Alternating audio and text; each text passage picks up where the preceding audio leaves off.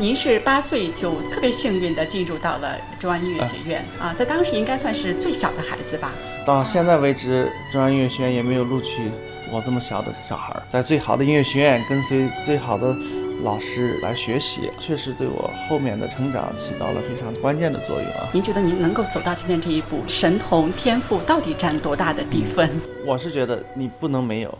但是光有是不行的，我是特别喜欢有个理论叫一万个小时定律，越成功越杰出的人其实越努力。到目前为止，在中外的舞台上，《梁祝》算不算是你拉过最多的一支中国的曲子？嗯，中国曲子肯定是了。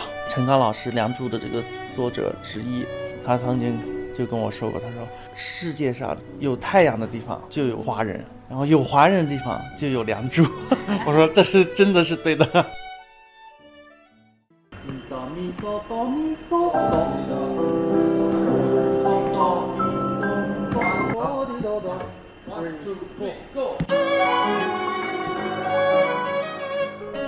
北京气温三十七八度的那两天，小提琴演奏家吕思清正和大提琴家秦立威、钢琴家孙颖迪一起紧张的排练，为每节三重奏的演出挥汗准备。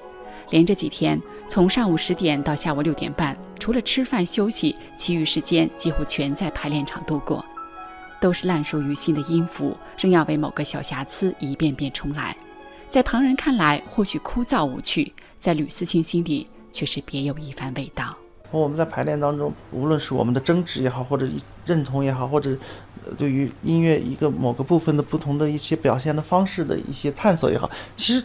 都很有意思。我觉得音乐的魅力就在于它真的是取之不尽、用之不绝。就是说，音乐里的这种内涵，它的情感，你越去挖掘，它越多。所以你给他多少，他就会回给你多少。为什么这么多年，很多时候都拉很多同样的曲目，总是觉得，哎，每次拉的时候还觉得很有意思。除了每年一定要留给家人孩子的两个月假期，其余的十个月，吕思清的档期总是排得很满。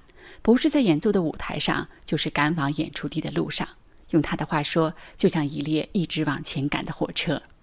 难得有缓冲的间隙，他也喜欢躲在北京郊区的家静心练琴。作为艺术来讲，其实就是在攀登一座又一座的这高峰，其实永远没有终点的。起码在我的脑子里，没有最好，只有更好。古人说“艺无止境”，我们确实是在不断的去寻找一种灵感，不断的去想去呃升华我们的这个艺术。吕思清是幸运的，出身音乐世家，四岁学琴，八岁时被邓小平骄傲地向外宾介绍：“我们有个八岁的娃娃，已经能拉外国的小提琴协奏曲。”同年，他被特招进中央音乐学院，十七岁成为第一位获得帕格尼尼小提琴大赛金奖的东方人。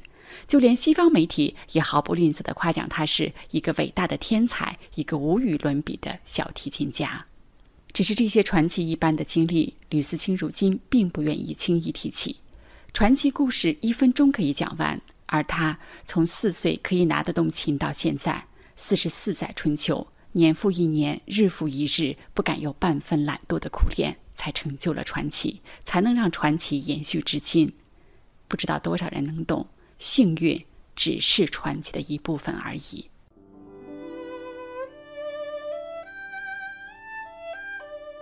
这是吕思清在中外舞台上演奏最多的小提琴协奏曲《梁祝》，英台抗婚的激烈，楼台相会的缠绵，哭灵投坟的悲绝，梁祝画底的凄美，都被他用独有的演奏方式生动地传递给观众。《梁祝》的作曲家陈刚、何占豪曾在听过之后忍不住热泪盈眶。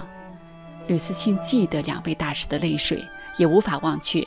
一九九七年香港回归，当他站在洛杉矶好莱坞晚型剧场的中央演奏《梁祝》时，如翻滚的波浪般从四面八方涌向他的掌声。当《梁祝》主旋律刚一开始的时候，我就记得突然就响起了这个掌声啊，而且那个掌声就是从半山坡上这滚到这个舞台边上的，因为他那个晚星剧场舞台是在下面，他观众席是从半山坡开始的，像潮水般的呀，对，滚到了台前啊，对对对，哎呦，觉得。一个是很奇怪，因为一般我们演过程当中是没有人鼓掌的呢。另外一个也确实很感动，就是说可能还是有亲切感，一个自豪感。除了小提琴演奏家这个身份，吕思清说他希望自己的音乐版图能更丰富一些。所以他策划国际音乐节，入职北师大致力公益艺术教育，做音乐 APP。所有的忙碌都只为有更多的人可以感受到音乐的美好。柏拉图是说，人最重要的是艺术和体育，体育强健身体，艺术熏陶思想和灵魂。最重要的还是普及知识，让大家意识到有音乐的生活是美好的，让小孩子意识到，如果你的生活当中有音乐陪伴，音乐成为你一个终身的朋友，那你的生活可能就会更丰富。你也因为有了这个朋友而变得更快乐。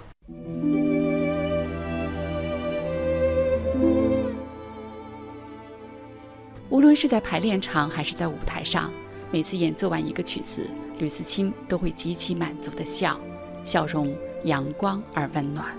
三十年前，父亲吕超清将手抄的《梁祝》曲谱寄给吕思清，在手抄本的封面上一字一句写下叮咛：“重新封定，即思清子用，望你将它演奏出神话般的传奇。”前年，吕思清录出了《梁祝》的第五个版本，算作礼物给父亲，也给音乐。感谢父亲，让他与音乐一生结缘；感谢音乐，让他得以享受高山流水遇知音的幸福。经常我有一些特别铁杆的粉丝，签名会的时候手里已经拿着我下一场的音乐会的票 来，对，说。下一场的票我已经买好了，当然我跟他是没有这种私交了，在音乐当中似乎已经很熟悉了啊。包括我有几个非常好的朋友啊，也是通过音乐认识的，他们就是经常就是我到哪演出，他们就想办法把自己的工作或者什么或者安排或者专门去 百听不厌。对，就是就觉得这个这是一个很美好的事情，对吧？